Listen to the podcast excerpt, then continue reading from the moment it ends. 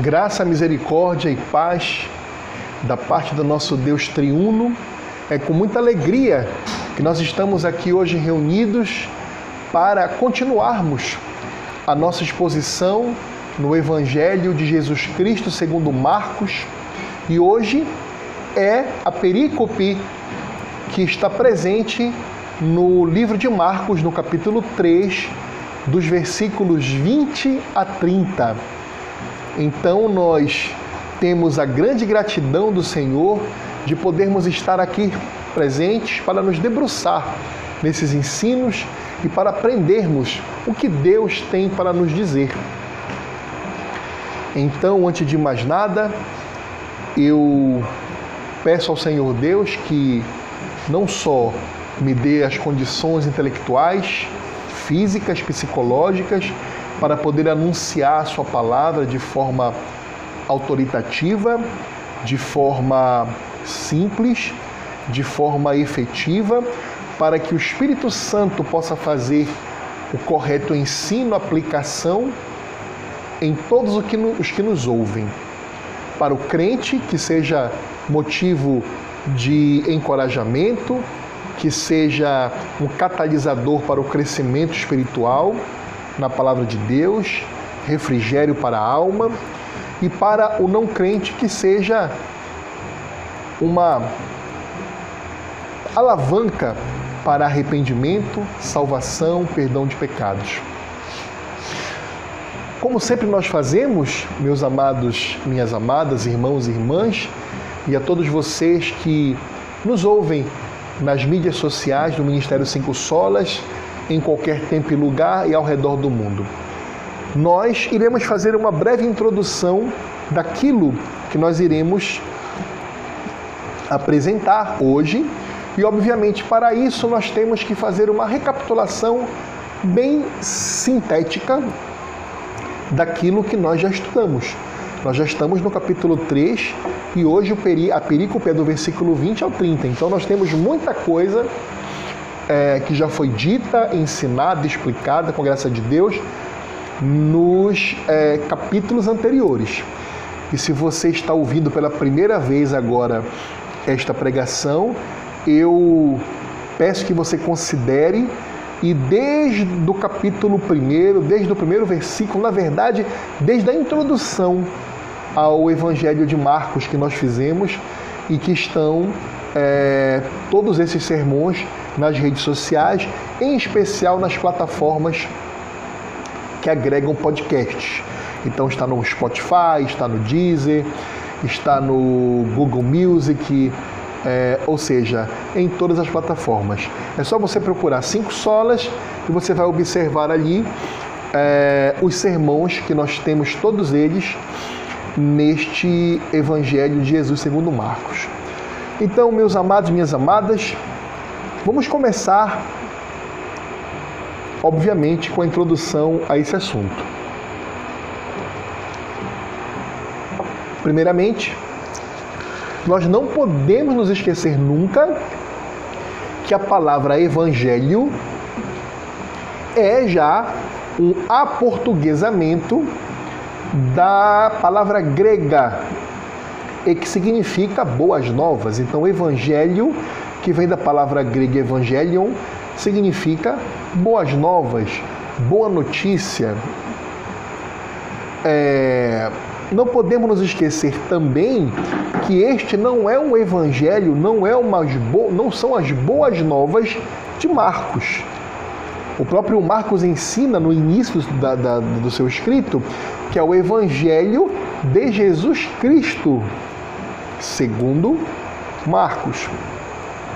Né? Então, primeiro ele fala que é de Jesus esse evangelho. Nós já aprendemos então que Jesus é justamente a, o português referente ao nome Yehoshua, Yeshua em hebraico, que significa Jesus, e Jesus em koine, em grego. Então, Jesus, nós traduzimos dessas duas palavras, desses dois nomes em hebraico e em grego, que nós temos. É, Jesus foi uma pessoa histórica. Jesus, ele realmente esteve no nosso meio. Ele teve um dia de nascimento e ele teve os seus ensinos e a sua vida narrados por diversas pessoas, inclusive, em especial, nos escritos do Novo Testamento, nos Evangelhos. É, e teve uma data também em que foi morto, em que foi assassinado, né, pelos romanos e pelos judeus da época.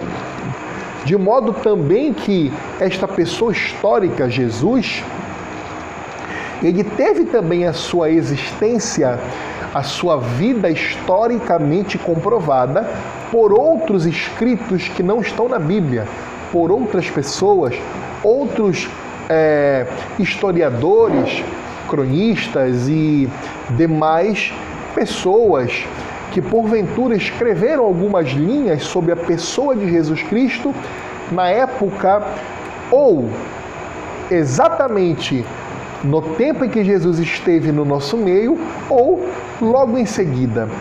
Um dos exemplos que nós mais citamos na história é o exemplo de, do historiador judeu Flávio Joséfo, que na sua obra A História do Povo Hebreu, já traduzido para o português, Flávio Joséfo, ele narra que na época de Pilatos houve um homem chamado Jesus e que esse homem Jesus era poderoso nos seus ensinos e fazia milagres. Mas nós não ficamos apenas nisso. É, é de, é de fundamental importância nós sabermos que Jesus foi uma pessoa histórica. Mas também é de fundamental importância para a nossa fé e para a realidade dos fatos que se seguiram na vida de Jesus é que Marcos nos diz que ele é Cristo. Que ele é Cristo, que ele é o Filho de Deus. E Cristo vem exatamente, é um aportuguesamento da, da, das palavras Machia em hebraico e Christos em grego koine, que significa ungido. Então a palavra Cristo significa ungido ele é exatamente quem esse Cristo? Ele é aquele prometido da semente de Eva, que nasceria da semente de Eva. Era aquele que seria ferido no calcanhar pela serpente do jardim, que sabemos que é o dragão, que é Satanás, o diabo, mas que, nada obstante ter sido ferido de morte no calcanhar, ele mata, ele pisa a cabeça do diabo, e destrói Satanás e suas obras. Então, para isso, o Cristo ele devia albergar em si, ou seja, deveria haver uma união de alguns ofícios que haviam no Antigo Testamento em várias pessoas, no Cristo deveria haver a união desses ofícios. Então nós sabemos que no Antigo Testamento havia os ofícios do rei, havia os ofícios dos sacerdotes e havia os ofícios de quem? Dos profetas. E cada um desses era ungido com óleo, representando o derramamento do Espírito Santo. Eles eram ungidos com óleo para exercerem esses ofícios santos: o rei, o sacerdote e o profeta na plenitude dos tempos, o Cristo, o Machia, o Cristos, o Messias, o ungido, ele em si próprio, ele albergaria todos esses santos ofícios ao mesmo tempo. Ou seja, ele seria o verdadeiro rei do povo de Deus, ele seria o verdadeiro profeta do povo de Deus e ele seria o verdadeiro e perfeito sumo sacerdote do povo de Deus. Então, esta é a figura do Cristo. E mais, Marcos também, no início do seu evangelho, que na realidade é de Jesus, diz que é o evangelho de Jesus Cristo, o Filho de Deus. Então, percebam que essas funções de Cristo são funções humanas. mostrando que o Cristo deveria ser um homem,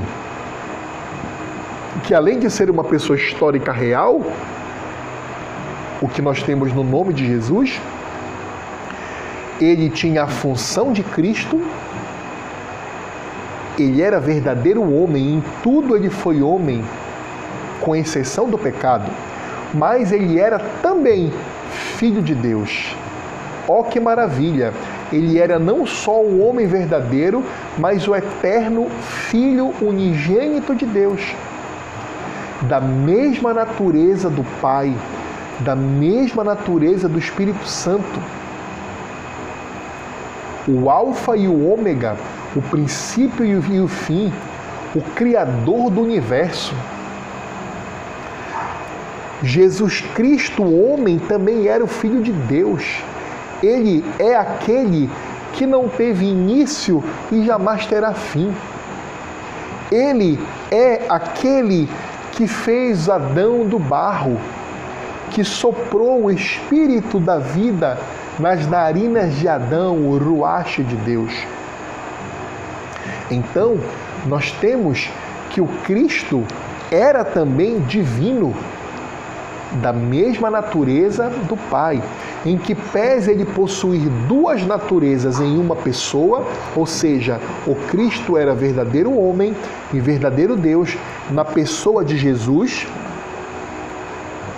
e enquanto Deus, ele era da mesma substância que o Pai e da mesma substância e natureza também com o Espírito Santo.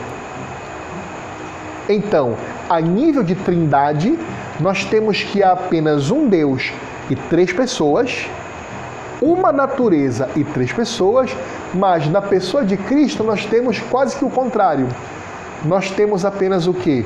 Uma pessoa e duas naturezas a divina e a humana.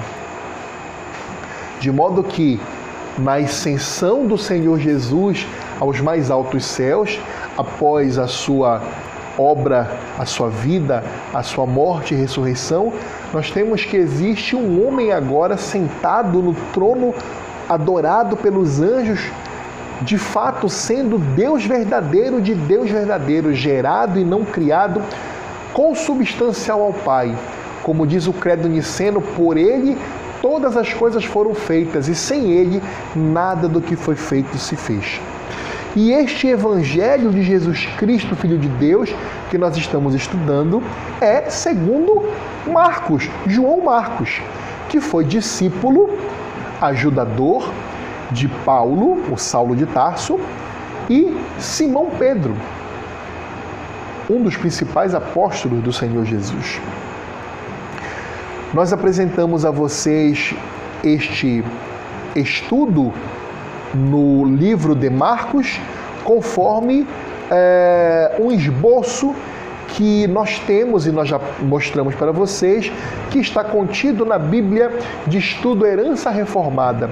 Então, nós estamos utilizando o esboço que se encontra presente na Bíblia de Estudo Herança Reformada para apresentarmos esse texto sagrado para vocês.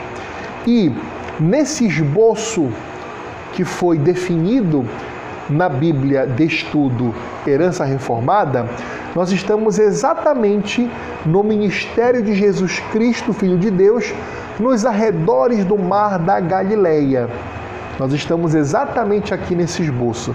Nós estamos estudando agora e já há algum tempo o ministério de Cristo nos arredores do Mar da Galileia, lá pelo norte da Palestina. Nós aprendemos também já nos nossos estudos anteriores que a Palestina era essa região dominada pelos romanos a essa época e que por conta da dominação romana foi dividido em três grandes territórios. Ao norte, nós temos a Galileia, que é onde nós estamos agora.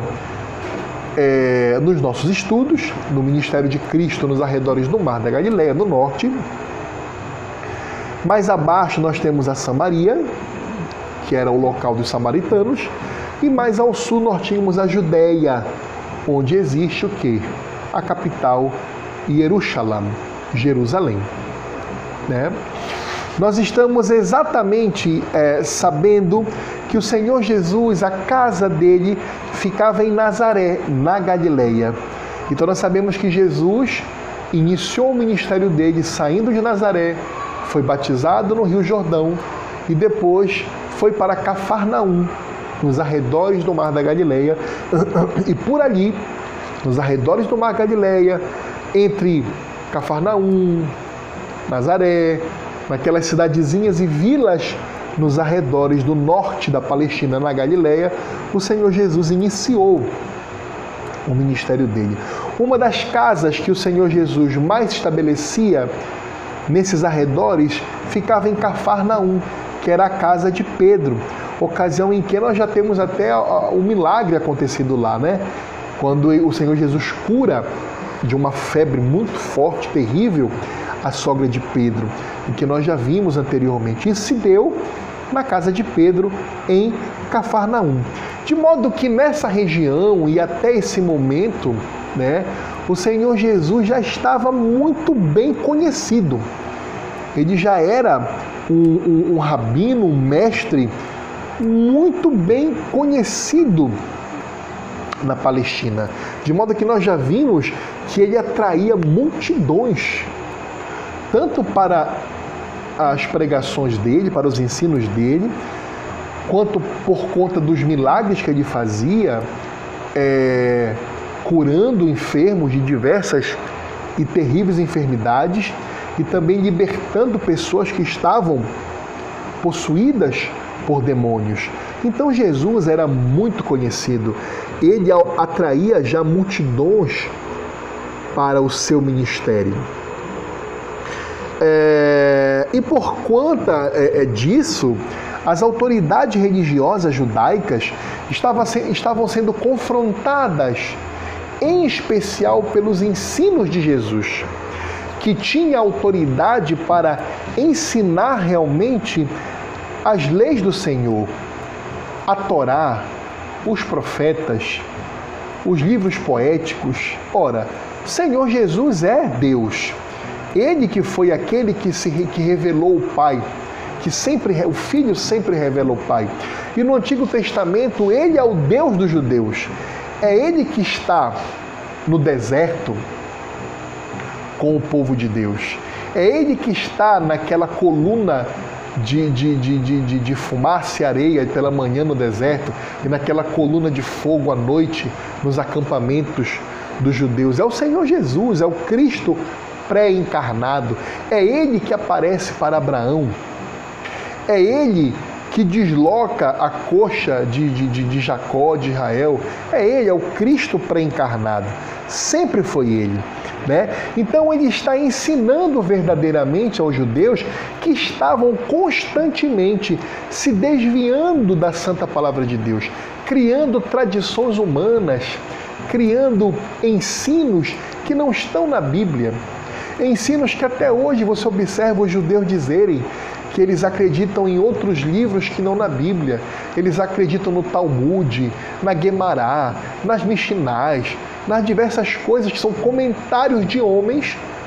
E muitos desses começaram logo na época de Jesus a, a serem feitos, e o Senhor Jesus veio denunciar essas heresias que esses rabinos estavam trazendo somando, mas num sentido pecaminoso, porque errado, a palavra de Deus. Então, essas autoridades judaicas, por conta não só da inveja de Jesus ser um rabino tão novo e não é, ser é, oficializado pelas autoridades religiosas da época, né? mas também porque o Senhor Jesus apontava o pecado deles. Porque o Senhor Jesus, diversas vezes nós já vimos, ele manifestou sua autoridade divina. Quando ele disse, Eu sou o Senhor do sábado, isso aí era de matar o judeu do coração. Quando ele dizia, Teus pecados são perdoados, eu te perdoo. Só Deus podia fazer isso. Então, por conta dessas revelações que Jesus fazia, mostrando a sua divindade, o seu poder, as autoridades religiosas judaicas já estavam planejando matá-lo. Inclusive, nós vimos em sermões anteriores que as autoridades religiosas judaicas, de maneira ímpia, de maneira hipócrita e blasfema, estavam questionando o Senhor Jesus ter curado, de ter salvado um filho de Deus, um israelita que estava com a mão ressequida, porque foi no sábado, no Shabat, na sinagoga. E ora, nós vimos que no, no final desse mesmo texto, esses mesmos homens maus, falsos religiosos, hipócritas, filhos do diabo, estavam ali fazendo o quê? Combinando como matariam Jesus. Então, enquanto Jesus estava fazendo bem no, Shab, no Shabat, enquanto Jesus estava ensinando para que o Shabat foi feito, enquanto o Senhor Jesus dava vida no sábado, esses homens estavam planejando matar no sábado. Vejam que hipocrisia. Essa, esses eram os homens maus, os rabinos maus que estavam na época contra o Senhor Jesus. Nós aprendemos também já que o Senhor Jesus escolheu os seus doze apóstolos, inclusive na semana passada, né, no estudo passado, no, no sermão passado, nós pregamos exatamente o chamado, é, o chamado não, né, porque houveram chamados anteriores, começou com Pedro, André, Tiago João, Mateus e por aí vai, mas na perícope passada que nós estudamos, que nós apresentamos aqui no sermão, nós temos a elencação, ou seja, o rol das doze pessoas dentre os discípulos de Cristo que o Senhor separou para exercerem a função especial do ministério de apóstolo, de serem o que? Mensageiros, aquele o apóstolo sentido aquele que fala com a voz, né? dos apóstolos do Senhor. E nós aprendemos uma aplicação importante para a nossa vida, até para nós nos protegermos de igrejas que criam apóstolos no dia de hoje. Essas igrejas estão erradas, em grave erro. Esses homens, essas mulheres, essas pessoas que dizem que existem apóstolos hoje são anátema. Anátema, porque existem apenas apóstolos que foram chamados especialmente, diretamente pelo Senhor Jesus e está registrado o nome deles na Bíblia. Na Bíblia. Não existem outros apóstolos. E isso nos traz ao dia de hoje, ocasião em que nós terminamos essa primeira parte da introdução, da recapitulação daquilo que nós já estudamos e nós adentramos aqui no desenvolvimento da perícope de hoje. E nesse diapasão eu peço que todos venhamos abrir a nossa Bíblia no Evangelho de Jesus Cristo segundo Marcos, no capítulo 3, versículos 20 a 30. Marcos, capítulo 3, versículos 20 a 30, nós iremos ler que é a perícope que nós iremos estudar hoje.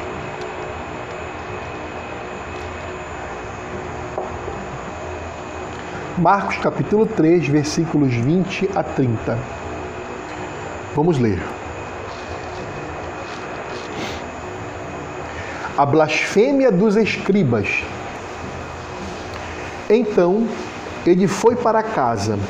Não obstante, a multidão afluiu de novo de tal modo que nem podiam comer.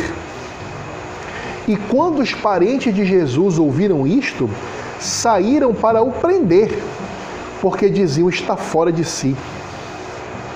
Os escribas que haviam descido de Jerusalém diziam: Ele está possesso de Beuzebu, e é pelo maioral dos demônios que expede os demônios.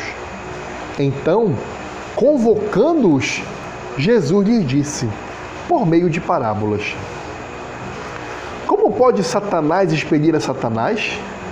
Se um reino estiver dividido contra si mesmo, tal reino não pode subsistir. Se uma casa estiver dividida contra si mesma, tal casa não pode subsistir. Se, pois, Satanás se levantou contra si mesmo e está dividido, não pode subsistir, mas perece. Ninguém pode entrar na casa do valente para roubar-lhe os bens, sem primeiro amarrá-lo, e só então lhe saqueará a casa. Em verdade vos digo que tudo será perdoado aos filhos dos homens, os pecados e as blasfêmias que proferirem. Mas aquele que blasfemar contra o Espírito Santo não tem perdão para sempre, visto que é réu de pecado eterno. Isto porque diziam está possesso de um espírito imundo. Palavra do Senhor. Vamos ler este mesmo fato, esta mesma história, mas agora narrada por Mateus, no capítulo 12. Vamos ver Mateus, capítulo 12, nos versículos 22 a 32.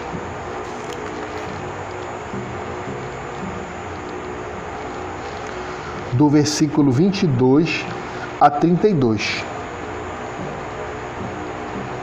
Mateus, capítulo 12, versículos 22 a 32.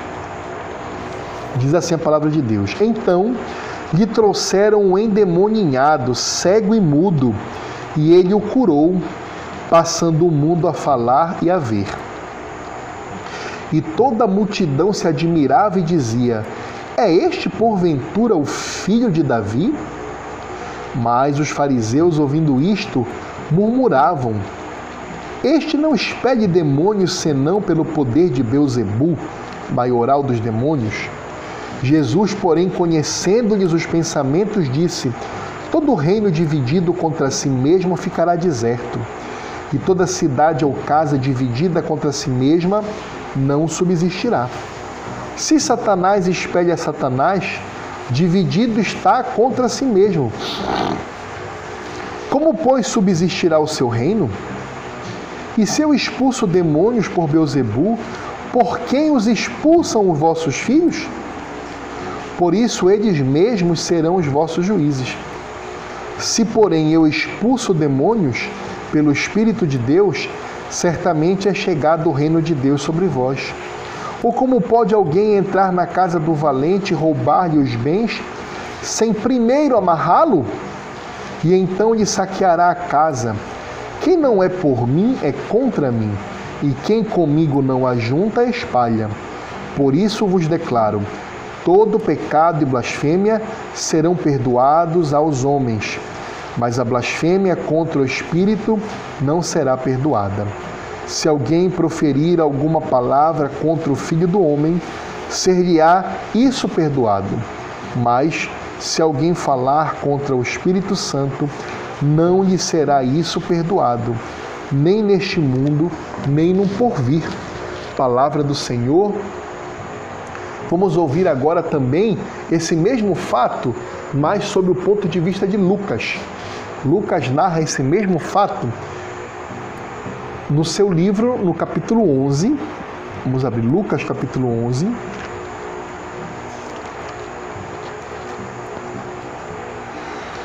Versículos 14 ao 23.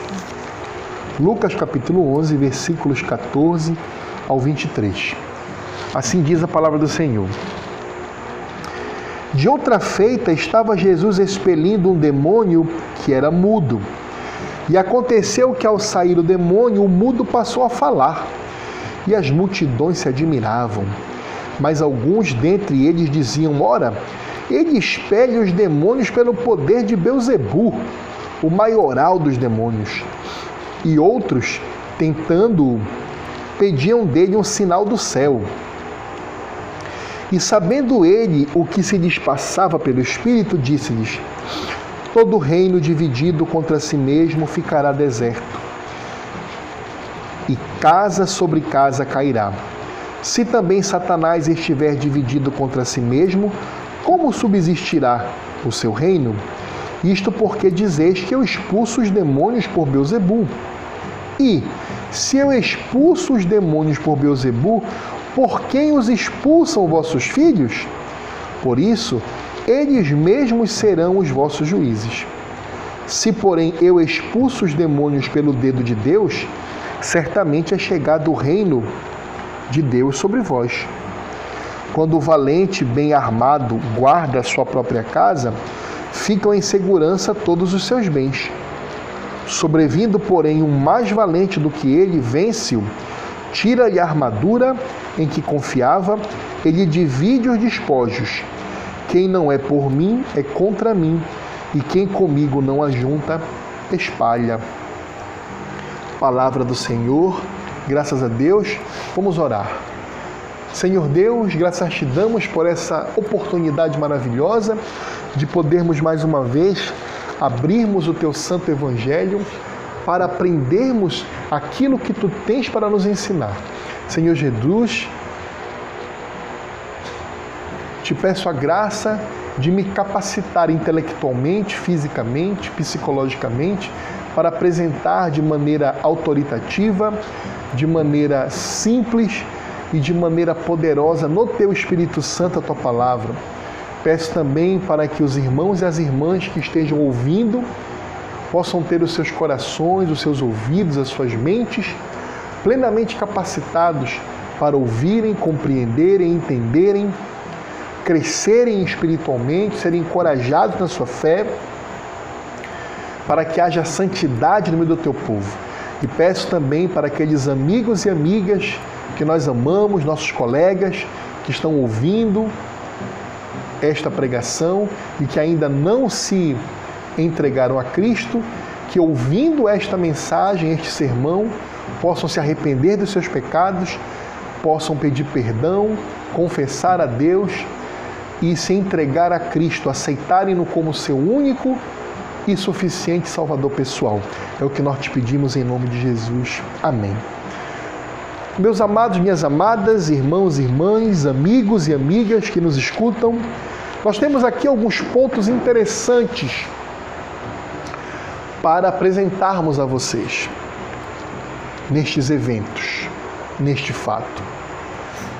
Primeiramente, nós temos claramente aqui duas forças se opondo ao ministério de Jesus. Eu não estou nem falando na força espiritual demoníaca que está por trás das duas, mas nós vemos aqui duas forças se opondo a Cristo.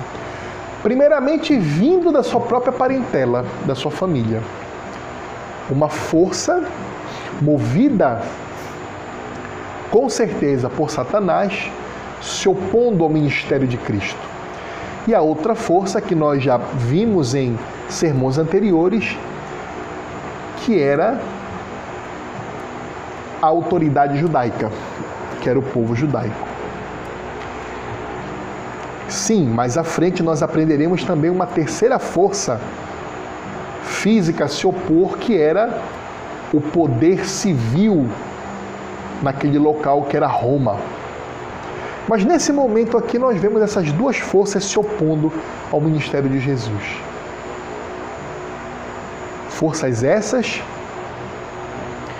impulsionadas, tentadas, dominadas quase que completamente nesse sentido de oposição ao santo ministério de Cristo, a saber, a sua parentela e as autoridades judaicas.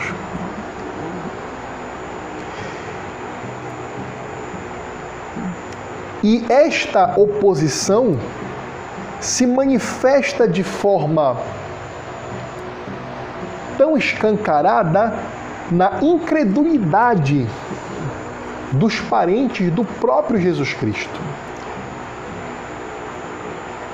Uma incredulidade que nos salta aos olhos. Eles viviam, viveram, tiveram oportunidade de ver o Senhor Jesus desde pequenininho até a vida adulta. Mas ainda assim, ainda não tinham manifestado a sua credulidade, não estava ainda no momento da manifestação da sua credulidade, da sua redenção. E também nós temos a blasfêmia praticada pelos escribas. É aqui nesse momento que nós temos um ponto importantíssimo para a nossa teologia reformada, que é justamente o pecado contra o Espírito Santo. O único pecado que não é perdoado nem nesta vida, nem no porvir. E você pode começar a fazer diversas perguntas no seu coração. Nossa, que pecado é esse? Que pecado é esse que não tem perdão? E a nossa teologia nos ensina. Por quê? Porque a nossa Bíblia, porque a Bíblia nos explica, nos mostra que pecado, que blasfêmia é essa contra o Espírito Santo. Então nós temos um ponto teológico muito importante hoje, estudarmos a blasfêmia dos escribas, que é o pecado contra o Espírito Santo. Meus amados, minhas amadas, possivelmente esses fatos ocorreram em Nazaré, porque a palavra de Deus nos diz que Jesus foi para sua casa. Então, alguns estudiosos do assunto entendem que Marcos, que João Marcos aqui está nos dando a entender que Jesus saiu daquelas regiões mais para próximo do mar da Galileia e de Cafarnaum e foi para Nazaré, para perto, obviamente, da sua família, da sua parentela. Por quê? Porque ele foi para a sua casa. Outros estudiosos, tão bons quanto, acreditam na realidade que João Marcos estava se referindo à casa de Pedro, onde Jesus constantemente se estabelecia ali quando estava em Cafarnaum. Fato é que nós sabemos que Jesus se sentia em casa, porque Marcos diz que ele foi para casa, seja em Nazaré, seja em Cafarnaum, as duas cidades são relativamente próximas entre si e também as duas são próximas do Mar da Galileia. Por isso nós estamos naquela parte do esboço estudando o ministério de Cristo nos arredores do Mar da Galileia. Então, isso se deu no local onde Jesus entendia ser sua casa, onde ele tinha é, conforto, um certo conforto e uma intimidade de chamar ali de casa, seja a casa dele em Nazaré, com seus parentes, ou seja a casa de Simão Pedro. É o que nós vemos no versículo 20. Ele foi para casa. É. E isso nós tiramos também por conta que nós vemos ali a menção aos parentes de Jesus no versículo 21, né? Que os parentes de Jesus estavam ali. Ora, mas o importante desta primeira parte é, em que eu divido o desenvolvimento deste sermão, que eu divido em duas partes: a incredulidade dos parentes de Jesus e a segunda parte, a blasfêmia dos escribas. Nesta primeira parte da incredulidade dos parentes de Jesus, que é, está nos apresentada por João Marcos nos versículos 20 a 21, nós temos uma informação interessantíssima e que nós ficamos agora, ao lermos isso, assim chocados, né? Eu até me recordo há uns tempos atrás que eu acho que em uma das leituras devocionais da minha esposa, da Catarina, ela me comentou assim, amor, e olha que ela já leu a Bíblia várias vezes, né? Mas ela falou assim, amor, eu acabei de ver o versículo aqui agora que eu achei, fiquei impressionada, porque é sempre assim, né? A gente lê a Bíblia diversas vezes e é cada vez é uma coisa nova que parece que a gente, nossa, estava aqui sempre, né? Mas ela falou: Amor, você sabia que os parentes queriam prender Jesus? Aí eu falei: Sim, é, a gente vai chegar lá nessa parte no sermão de Marcos. E nós estamos agora aqui nesta parte, né? Então isso nos salta aos olhos, né? Os parentes do Senhor queriam prendê-lo. Por quê? Porque o reputavam como um louco. Eles queriam trancafiar Jesus. Vou repetir: os parentes do Senhor o reputavam como um louco, por isso queriam trancafiá-lo. Isso é interessantíssimo, porque, como eu disse no início, Jesus recebeu, meus amados e minhas amadas, uma oposição ferrenha, primeiramente dos demônios. Né? Você nota que para onde Jesus ia, os demônios manifestavam e, e, e, e queriam ali como que é, mostrar seu desagrado pela presença de Jesus ali.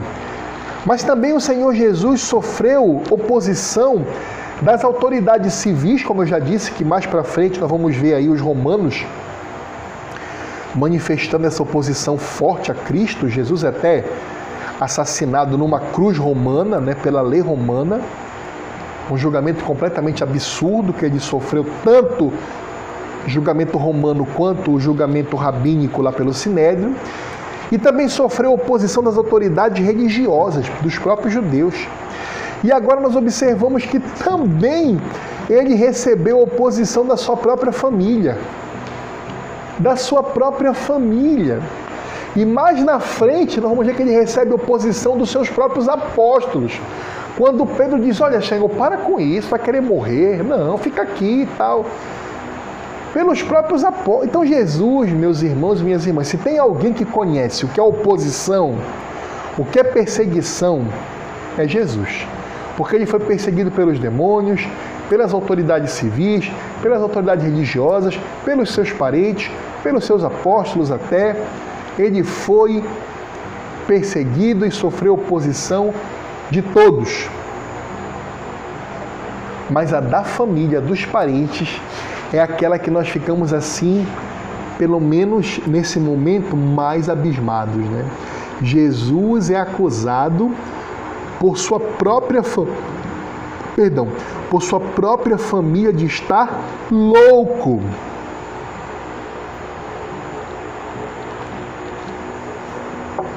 É interessante. Quando eu estava me preparando para esse, para esse sermão, eu notei que haviam duas teses aqui. Haviam duas opiniões mais bem fundamentadas aqui entre os teólogos. Esta, esta questão da oposição nesse momento da família de Jesus, é, isso, isso podia representar tanto uma preocupação da sua família com aquilo que estava acontecendo, uma multidões atrás dele e tudo aquilo mais, ele falando aquelas coisas e ele ficando famoso, ora ele mostrando que era o Messias. E, e alguns teólogos muito bons chegam a dizer assim: olha, a família de Jesus, na realidade, os parentes, estavam preocupados com ele. É como, é como é, é como se uh, você cometesse alguma coisa que os seus parentes não entendessem e seus parentes fossem lá para segurar você, para te trazer para casa, para te proteger, para te proteger do governo ou de outras pessoas. Então tem essa ideia de alguns teólogos muito bons que compreendem que essa que, que, que isso, que essa manifestação foi por conta da preocupação que os parentes tinham quanto à vida de Jesus. Porque, reparem só, da feita que os romanos ouvissem que tinha um judeuzinho dizendo que era rei, imediatamente ele seria morto na cruz, assassinado. Então, alguns teólogos entendem que esta preocupação no início foi por conta disto, né? Por conta da, da preocupação com a vida do Senhor Jesus. E tem outros também, tá muito bons, e eu estou mais tendente a estar com esses outros, tá? Que são teólogos muito bons, tão bons quanto os outros que eu acabei de citar, tá? Que dizem que isto se deu por conta do desprezo que os parentes de Cristo tinham para com ele. Aí você entenda desprezo de diversas formas, né? No sentido tanto de não acreditar, da incredulidade, quanto de invejar, né? E diversas outras situações que nós vemos, infelizmente, nas famílias pecaminosas que nós observamos na nossa sociedade. De certo, nós temos aqui, no mínimo, a incompreensão da sua família no que concerne a sua missão, ou mesmo até num grau mais elevado da incredulidade. No mínimo, isso acontecia. Ora, se eles estavam preocupados com o Senhor Jesus, por conta dos perigos que os judeus e os romanos e a própria população, que imagina, Você vê o seu filho ali cercado por pessoas que queriam tocar nele, o medo de ser esmagado por aquela multidão. Se isso realmente aconteceu, se era uma preocupação do seu, da sua mãe, dos seus irmãos, para com a vida, para com a, com a, com a saúde de Jesus, isso demonstrava uma incompreensão dos parentes de Jesus à sua missão. Porque se eles tivessem a plena compreensão de que o Messias tinha que fazer esse serviço, tinha que cumprir essa missão, eles até ficariam preocupados, mas logo em seguida eles diriam: essa é a vontade de Deus, assim tem que acontecer. Nós não podemos fazer nada, nós podemos fazer aquilo que nós podemos, né? Ou mesmo até incredulidade. Ou mesmo até se perguntando: será que realmente ele é o Messias? Nós sabemos que a bem-aventurada Maria, desde o início, ela não só acreditou na mensagem da salvação por meio de Cristo, como ela logo no início, nós vemos que ela entoou o cântico magnífica, né? Onde ela disse ao anjo que ela era serva do Senhor, que o Senhor podia fazer com ela o que quisesse, quando ela aceitou que o, que o próprio Senhor Jesus encarnasse no seu ventre, então nós vemos que Maria, desde o início, foi sim a primeira crente, né? Só que nós podemos também observar que no decorrer da vida, Jesus era verdadeiro homem e verdadeiro Deus. Isso de uma forma ou de outra, isso pode ter não feito com que Maria e os seus irmãos é, desacreditassem por completo na missão de Jesus, em especial Maria, né? Os irmãos nós temos certeza que eles só se converteram depois da ressurreição de Cristo. Mas Maria, nós ficamos assim. Por quê? Porque Maria, meus irmãos e minhas irmãs, apesar de ser bem-aventurada, ela era pecadora, é uma crente como nós, sujeitas a pecado, né? Então, você repare, Diante dela estava aquele que era o Messias, no colo dela, que ela amamentou, que ela viu crescer, que ela ensinou a andar, que ela viu, que ela ensinou as coisas do lar, que ela viu o marido dela, José, ensinar o ofício da carpintaria para ele, tudo. E Jesus só manifesta a sua missão ministerial a partir dos 30 anos, né? Então, nesse, nesses anos todinhos antes, não me é difícil pensar que ela possa ter olhado assim: será mesmo que é ele que é o Messias? Poxa, mas veio um anjo, o anjo manifestou para mim. Mas ele é tão homem quanto os outros homens. Olha, ele está suado. Olha, ele pode se machucar. Olha, né, em tudo ele foi humano, ele apenas não pecou. E isso muito mais para os seus irmãos, né? Sabe como é que é irmão e irmã, né? Então, isso é muito mais aos irmãos. Imagine um irmão vendo o outro e o outro irmão é perfeito, no sentido de moralidade, de caráter. Né? Não tinha pecado. Você imagina como os outros irmãos ficaram, deviam ficar com uma inveja e com uma raiva, né? Tipo, obedecer o pai e a mãe. Quantas vezes eu imagino aqui Jesus falando assim, aí, papai não mandou fazer isso? Mamãe não mandou fazer isso? Por que estás fazendo isso aí? Então eu imagino isso acontecer. Então, da mesma forma como Moisés, que era tipo de Cristo, quando foi é, salvar aquele hebreu que estava sendo chicoteado por um egípcio, e o próprio hebreu falou para Moisés: Quem te constitui o juiz sobre nós? Eu imagino também os irmãos de Jesus virando para ele: Vem cá, quem te constitui o juiz sobre nós? Né? Mal eles sabiam que estava diante dele o Senhor dos céus e da terra né? Então, foi isso que eu tirei de importante para esse momento, né? Então nós temos essas duas teorias teológicas.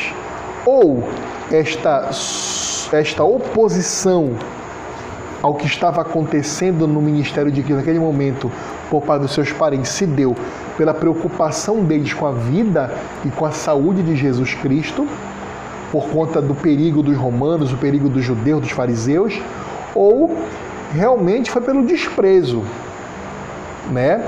Mas nós chegamos à conclusão que no mínimo era uma incompreensão.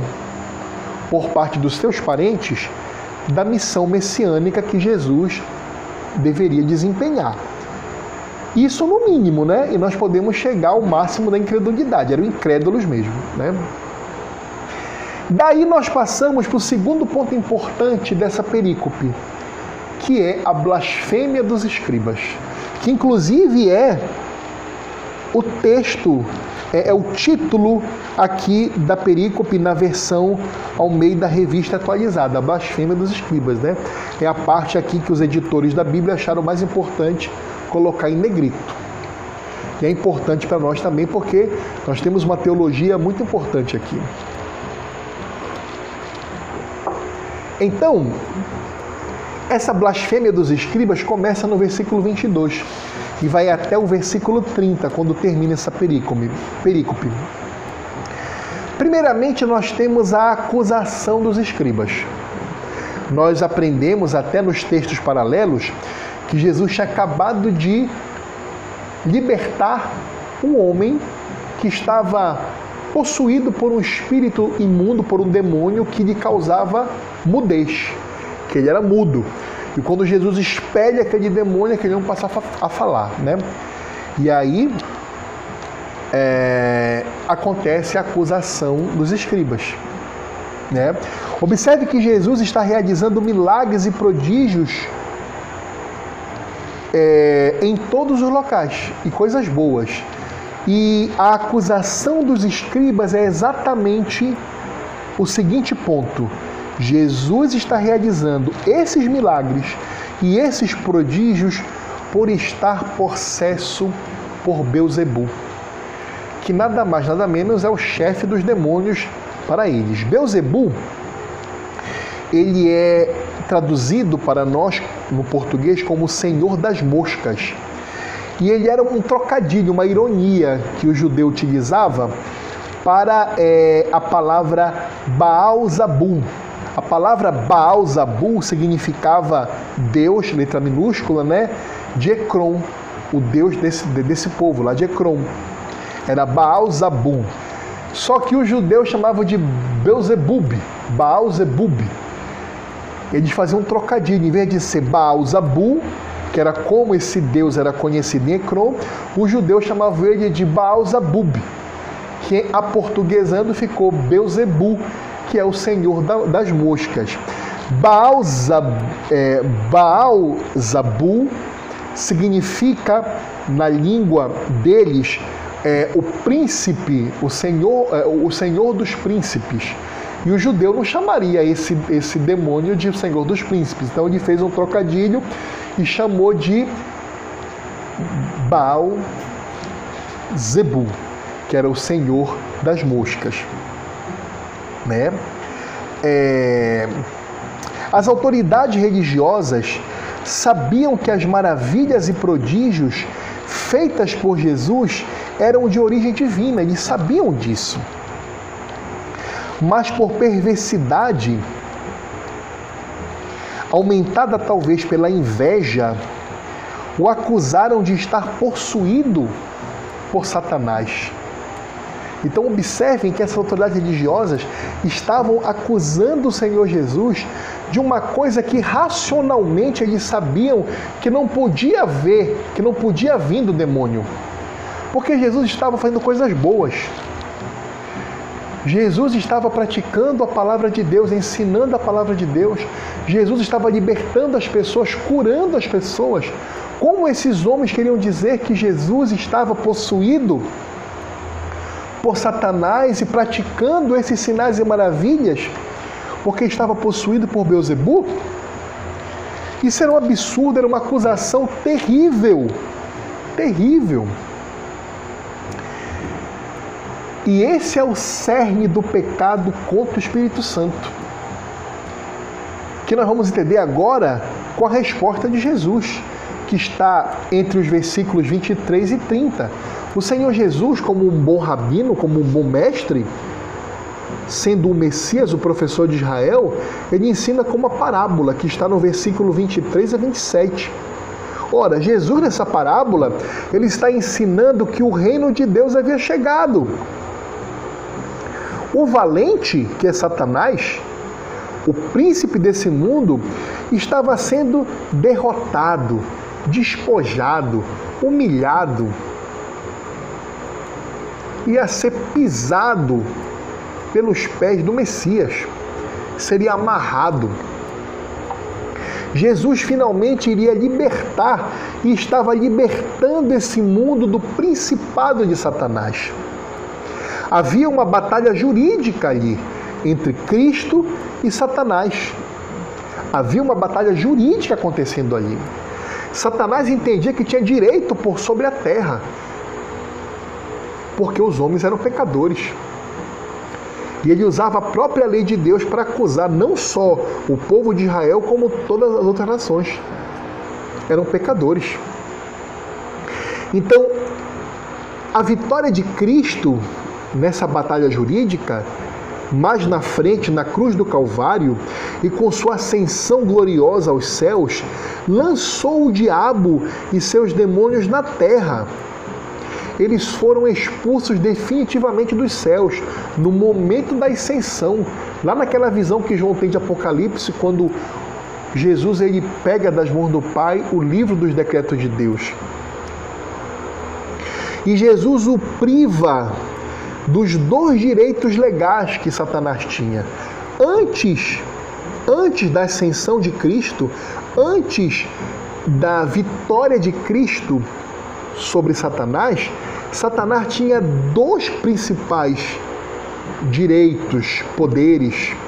Ele podia enganar todas as nações, todas as nações da terra, e ele podia acusar o povo de Deus. Ele podia fazer essas duas coisas. Satanás, em todo o Antigo Testamento, ele engana as nações com religiões idólatras, com paganismo, com simulacros de verdade e acusa o povo de Deus, que era o único que podia lutar contra esse engano. Por quê? Porque Deus deu a Bíblia para eles, a Torá, os ensinos, as leis de Deus foram dadas para o povo de Deus no Antigo Testamento.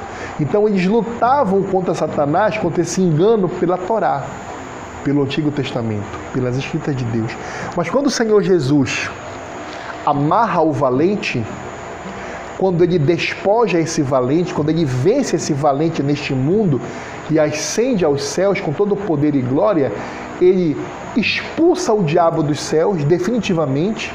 Satanás não pode mais subir aos céus, porque nós sabemos que até a ascensão de Cristo, Satanás e os demônios poderiam se apresentar diante de Deus. Aqui nós vemos no livro de Jó.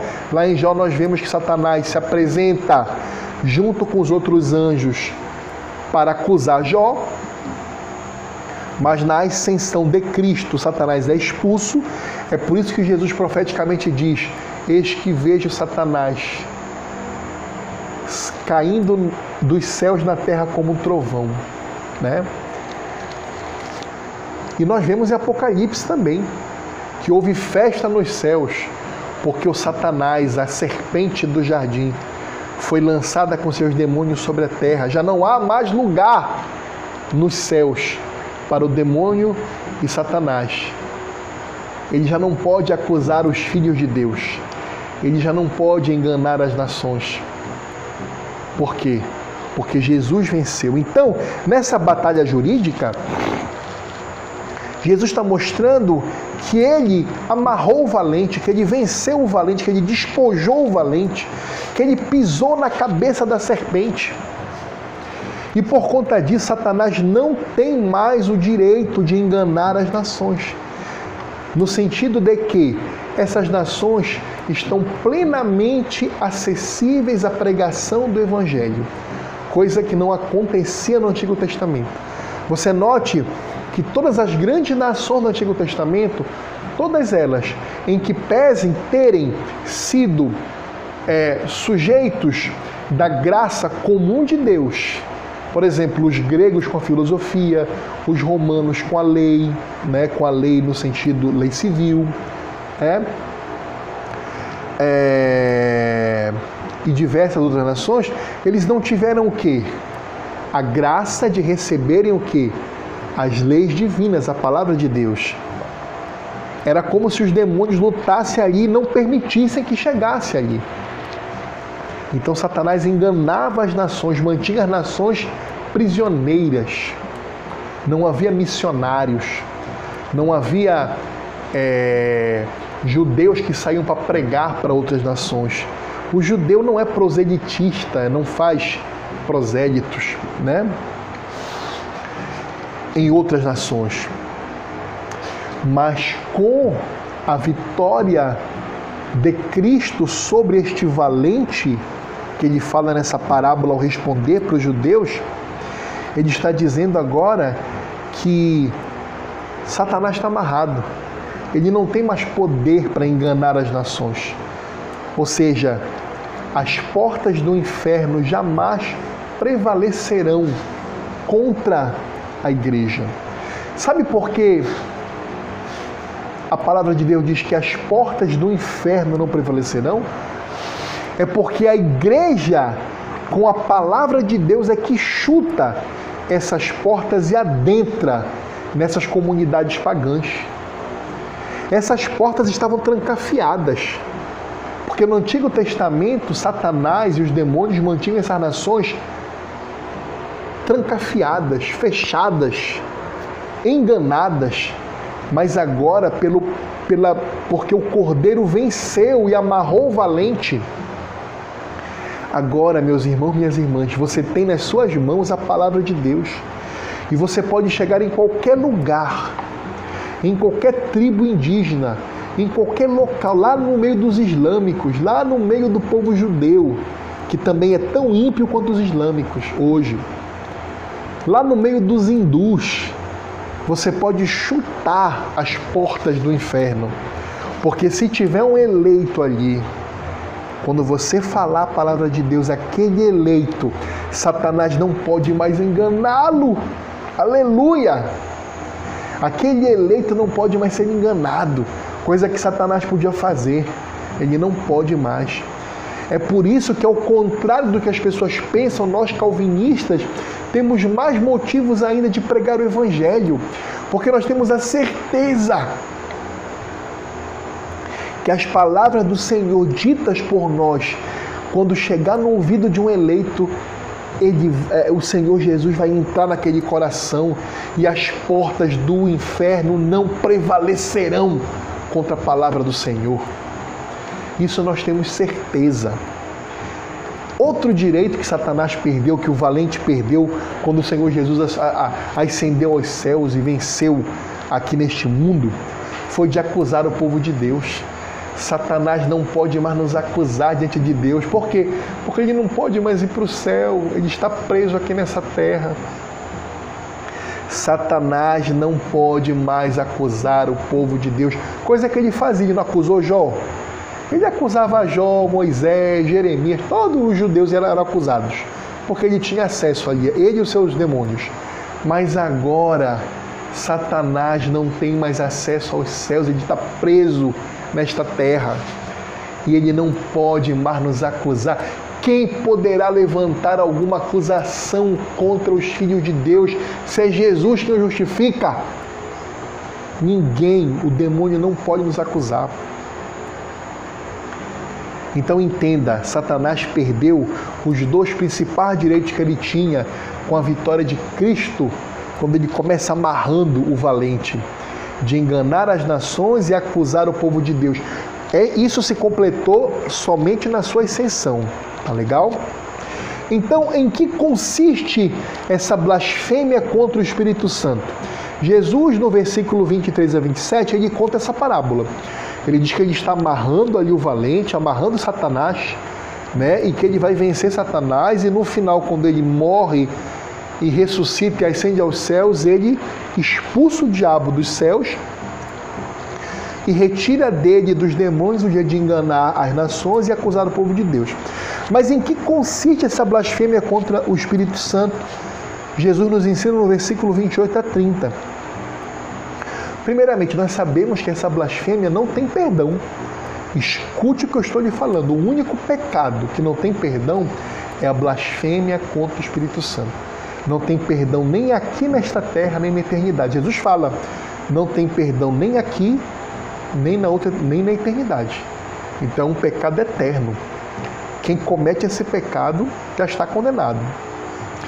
Aí você pergunta, mas irmão Eduardo, que pecado é esse? Né? Primeiramente, vamos dizer o que não é, tá?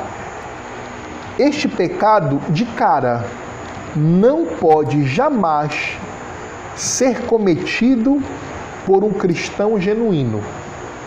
Então, um crente não tem nem que ele queira, ele consegue praticar esse pecado.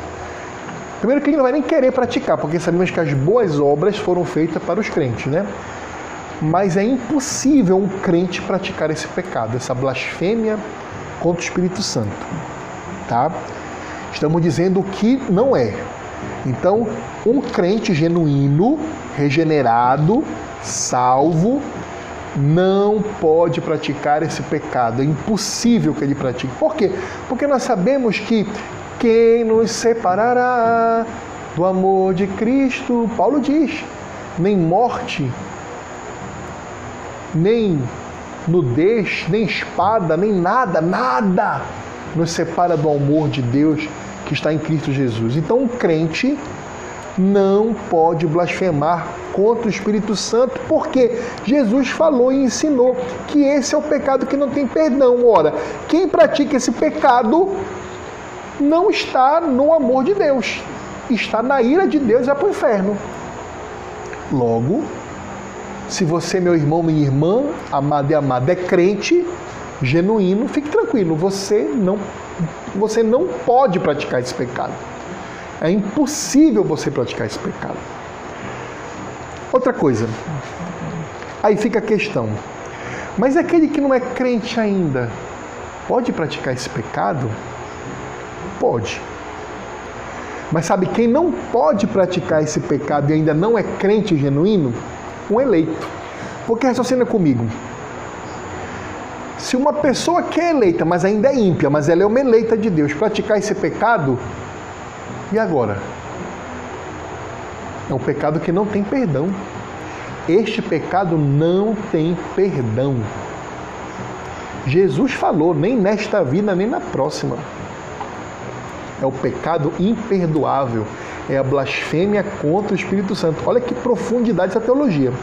Então, disso nós concluímos racionalmente, pelo ensino de Jesus na Bíblia, que um eleito também, ainda que em sua época de pecado, de desconhecimento, de impiedade, este eleito, pela graça de Deus, ele também fica impossibilitado pelo poder de Deus de cometer esse pecado.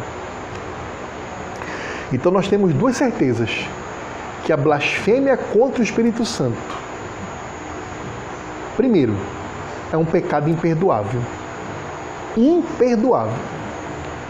E segundo, nem crentes genuínos e nem eleitos ainda não crentes poderão praticar esse pecado. Por quê? Porque o crente genuíno já está no amor de Deus e o eleito está predestinado antes da fundação do mundo para a salvação. E ora, se Jesus diz que a blasfêmia contra o Espírito não tem perdão, um eleito não pode praticar isso, porque então ele não teria perdão, ele não estaria no amor de Deus. Então, tanto um crente genuíno quanto um eleito está impossibilitado pelo poder de Deus, aquele que garante isso é Deus, de praticar este pecado. Então, agora você pode dar aquela respirada. Ai, graças a Deus. você é um crente genuíno e você não vai pecar contra o Espírito Santo. E você nem pecou contra o Espírito Santo quando você era um pecador, porque você já era um eleito. Aí fica agora a pergunta positiva. Ok, irmão Eduardo, você já me ensinou o que. Quem não pode pecar contra o Espírito Santo? Mas eu quero saber agora o que é o pecado contra o Espírito Santo. Bom, primeiramente quero dizer quem pode pecar contra o Espírito Santo? Todos os ímpios, todos os não eleitos. Todos os ímpios não eleitos é a melhor resposta. Todos os ímpios não eleitos pecam contra o Espírito Santo. É por isso que não tem perdão para eles. Aí você pergunta: que pecado é esse? Meus irmãos, está claro. O que é que os escribas estavam fazendo aqui? Estavam atribuindo a obra do Espírito Santo a Satanás e as suas forças demoníacas. Eles estavam atribuindo a obra do Espírito Santo, a obra de salvação, a redenção que o Senhor Deus providencia para o mundo, aqueles escribas racionalmente estavam rejeitando. Estavam rejeitando a atuação do Espírito Santo e mais, estavam atribuindo a essa obra de Deus para redimir as pessoas na terra ao demônio, a Satanás. Essa é a blasfêmia contra o Espírito Santo, é atribuir a obra do Espírito Santo ao demônio. Aí você, aí você pergunta, Eduardo, o senhor disse que todas as pessoas ímpias não eleitas, de uma forma ou de outra, estão blasfemando contra o Espírito Santo. Estão. Sabe por quê? Porque eu vou, vou dizer para você o que é obra do Espírito Santo. A obra do Espírito Santo acontece na regeneração. Sabe quando aquela pessoa fala assim: ah, fulano de tal está dizendo que é crente agora? Só eu conheço o que essa pessoa fez. Só eu sei quem ele é, quem ela é. A fulana, a fulana agora é da igreja, ela é crente. Ih, se eu te contar o que essa mulher fazia, meus irmãos, isso não é uma blasfêmia contra o Espírito Santo? blasfemar contra a regeneração de uma pessoa pelo poder do Espírito Santo. O arrependimento, blasfemar do arrependimento de alguém, lembrando todo o passado daquela pessoa, isso não é uma blasfêmia contra o Espírito Santo. Não é coroar essa blasfêmia dizendo que isso é obra do diabo, porque quando você diz que isso não existe, você não está dizendo que, aquela, que aquele arrependimento, que aquela regeneração veio de Deus. Você está falando que aquilo veio do diabo. Não, isso, isso é mentira. Quem é o pai da mentira? Satanás. Quando você fala que alguma obra que Deus fez na vida de uma pessoa não é obra de Deus, mas é obra do pai da mentira, é uma mentira, você está atribuindo essa obra ao pai da mentira, ao diabo. Compreendeu? Isso é uma blasfêmia contra o Espírito Santo. Sabe o que é obra do Espírito Santo? A confissão de pecados. Sabe o que é obra do Espírito Santo? A libertação, a salvação, a santificação, uma vida piedosa. Então, todo ímpio não eleito, de uma forma ou de outra, vai praticar isso aqui. Vai praticar, ele vai ver a mudança na vida da pessoa mas se ele for o ímpio não eleito, ou seja, não predestinado à salvação, ele vai fazer chacota daquilo. Repare, não é qualquer chacota que pode ser enquadrada como a blasfêmia contra o Espírito Santo. É aquela chacota que atribui que atribui uma obra que era do Espírito Santo ao demônio. Esta é a chacota que é justamente a blasfêmia contra o Espírito Santo. Isso, como eu disse, nenhum crente genuíno ou um eleito predestinado à salvação é capaz de fazer. Sim, um crente na sua vida ímpia já pode ter tirado sarro de, outro, de, de, de, um crente, já pode ter sido um assassino de crentes, já pode ter sido um perseguidor de crentes, como Paulo, meu Deus do céu. Já pode ter, ter dito que, que aquilo ali estava errado, que era uma heresia. Paulo achava que o cristianismo era uma heresia. Mas sabe o que Paulo nunca fez? Paulo nunca teve o perfeito conhecimento daquela obra do Espírito Santo e rebeldemente ter rejeitado e atribuído ao diabo. Que quando Paulo teve conhecimento da obra redentora de Deus em Cristo Jesus, naquela visão que ele teve de Saulo, por que me persegues? Ele deu um passo e submeteu a Cristo. Diferentemente desses escribas. Esses escribas estavam vendo o poder de Deus como Paulo viu. Paulo viu o poder de Deus naquela visão. Os escribas estavam vendo o poder de Deus quando Jesus falou o seguinte: Teus pecados estão perdoados, eu sou Deus. Eu sou o Senhor do sábado, eu sou Deus. Aqueles escribas viram o poder de Deus. Aqueles escribas viram o mudo falar, viram a mão ressecada voltar de novo a, a, a se movimentar, viram o leproso voltar a ter carne, viram o cego voltar a ver. E ainda assim disseram: esses milagres são do diabo. Ele faz porque está cheio de Beuzebu. Então é essa blasfêmia contra o Espírito Santo. Atribuir a obra do Espírito Santo à autoria do demônio. E isso você pode fazer tanto de maneira séria, iracunda, como em chacota, com brincadeirinha. Repito, como é um pecado sem perdão, é impossível que um eleito, ainda não salvo, ou um cristão genuíno, efetiva e eficazmente pratique esse pecado. É impossível. Ele pode cometer diversos pecados. Olha, por mais odiosos que os pecados sejam, por exemplo, é, falar mal do nome de Jesus, blasfemar contra Jesus, blasfemar contra o Pai, falar palavrões, coisas, coisas é, é, é, odiosas. Até este pecado será perdoado para os predestinados à salvação. Mas, mas, como aquela pessoa ela intelectualmente, ela racionalmente, ela observa que ali realmente é uma obra de Deus e ela atribui a essa obra poderes demoníacos, ela está selando o destino dela. Ou seja, o pecado que não tem perdão, a blasfêmia contra o Espírito Santo, é um sinal de que ela nunca foi uma predestinada à salvação. Ela está pré-ordenada para a morte eterna ela é um vaso de ira, foi criado para a ira de Deus. Os escribas e, as autoridades judaicas da época, alguns, né, praticaram essa blasfêmia. Então nós podemos dizer que esses escribas, porque alguns se converteram, né? No caso de Nicodemos, por exemplo, né? O próprio Paulo também, que era um rabino. Muitos praticaram essa blasfêmia.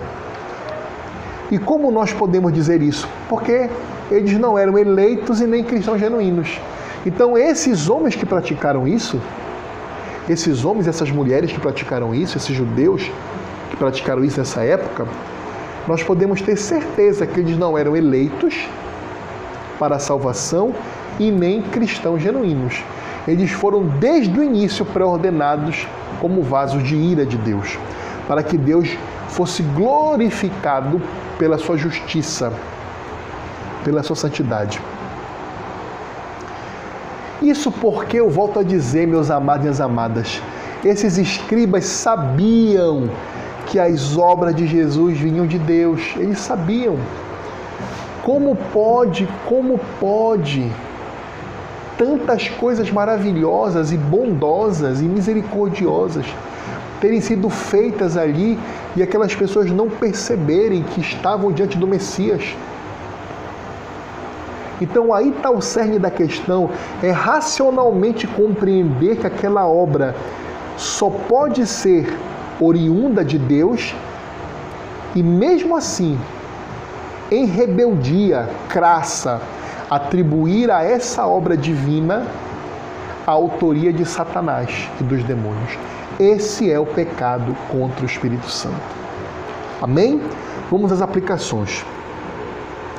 Primeiro, para você, crente, homem e mulher, meus irmãos minhas irmãs, meus irmãos e minhas irmãs, fique tranquilo, fique tranquila.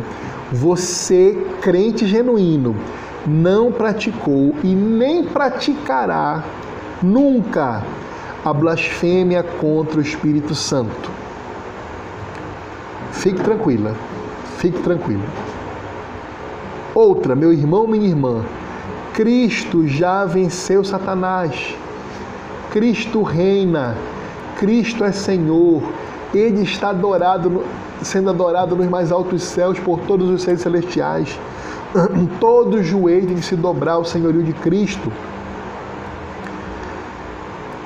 Cristo já venceu Satanás, portanto, Satanás não tem poder de enganar você. Ele pode tentar, mas ele não tem poder para enganar você. Você está na rocha que é Cristo.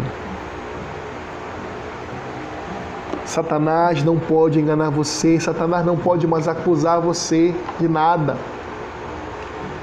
Satanás não pode acusar você de nada. Agora, Satanás ainda pode fazer algumas coisas conosco. O que é que ele não pode fazer? Ele não pode mais nos enganar. Quando nós pecamos é para nossa própria cobiça. Ele pode nos tentar e pela nossa cobiça a gente peca, mas nos enganar ele não pode.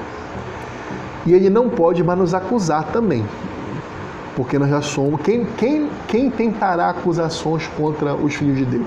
Se é o próprio Jesus que nos defende. Né? Agora, ele pode, sob a permissão de Deus, ele pode maltratar você. Nessa vida, em todas as esferas. Satanás foi lançado cheio de ódio e de ira nesta terra, porque ele sabe que pouco tempo lhe resta. Portanto, aqui ele tem a permissão de Deus para fazer algumas coisas.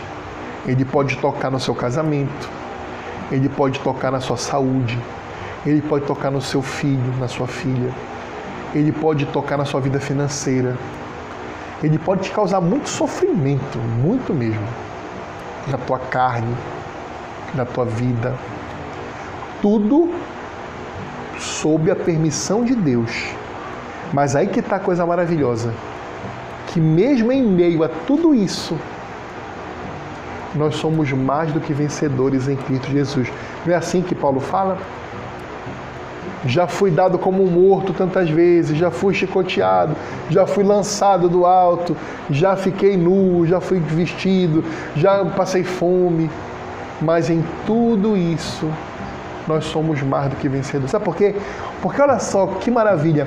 Deus ele faz com que a, o mal que Satanás machuca a tua carne. Deus faz com que essa maldade que Satanás faça contra você, ele faz com que o teu coração em contrição se arrependa mais dos teus pecados e você se, se, se prostre mais diante de Deus. Mesmo com os olhos cheios de lágrima, com dor, com perda, você tem a segurança que você não vai pecar contra o Espírito Santo, você não vai blasfemar contra Deus. Você vai fazer como Jó. O Senhor deu, o Senhor tirou. Bendito é o nome do Senhor. É essa segurança que nós temos. Meus irmãos, minhas irmãs, é daí que vem tudo coopera para o bem, até as maldades do diabo. O diabo quer nos fazer o mal, mas Deus transforma aquele mal numa coisa que vai cooperar para a nossa salvação. Percebem? Então, meu amado, minha amada, agarre-se a Cristo e seja fiel a Deus em qualquer circunstância. Não espere ficar velho ou velha para ser fiel a Deus. Tem muita gente que fala: não, eu acredito em Deus, mas eu só vou servi-lo quando eu ficar velho. Esse é um pensamento que mostra que você não acredita em Deus, não no Deus da Bíblia. Isso é uma prova. Se você, meu amigo, minha amiga, pensa isso, você não é crente, não. Se você está esperando ficar mais velho, que você quer aproveitar sua juventude, você é um perdido e miserável pecador. Cuidado para que você não peque contra o Espírito Santo. Não blasfeme contra o Espírito Santo. Porque aí vai estar selado realmente que você nunca foi um eleito. santifique-se. A vida do crente é santidade. Nós temos que lutar todos os dias pela nossa santidade, nos santificar, pelos meios ordinários que Deus nos deu. Gente, Deus nos deu a oração, Deus nos deu a leitura da Bíblia, Deus nos deu o que mais? Os sacramentos. Deus nos deu a comunhão da igreja com nossos irmãos ao redor do mundo, na nossa igreja local. Use esses meios ordinários, o jejum, para se santificar. Faça isso. Tenha certeza de uma coisa: Cristo já venceu Satanás. Por você, por mim, por todo o povo de Deus. Agora, para você, meu amigo querido e minha amiga querida, meu colega, minha colega, você que ainda não é crente que está me ouvindo, arrependa-se e converta-se a Cristo. Só tem esse caminho para você, se arrepender hoje, não é para amanhã. Se você ouviu isso aqui agora e você é um eleito de Deus, se arrependa hoje. Confesse seus pecados hoje Converta-se a Cristo hoje. Porque repara só, se você fizer isso e você perseverar na fé até o fim, você for um crente genuíno, você vai estar dando uma prova inequívoca da sua eleição. E se você é um eleito de Deus, você também jamais, jamais poderá pecar contra o Espírito Santo, praticar a blasfêmia que não tem perdão. Graças a Deus. Vamos orar. Senhor nosso Deus, nosso Pai, obrigado por esse privilégio de aprendermos coisas tão maravilhosas. Muito obrigado. Toma conta de nós, aplica nos nossos corações do teu povo, nos meus irmãos e minhas irmãs, essas palavras, a tua palavra, para o encorajamento, para o ensino, para a santidade. E para aqueles meus queridos amigos e amigas, meus colegas que nós tantos amamos, que possa esta palavra, tua palavra, gerar arrependimento, confissão de pecado e salvação. É o que te pedimos em nome de Jesus. Amém.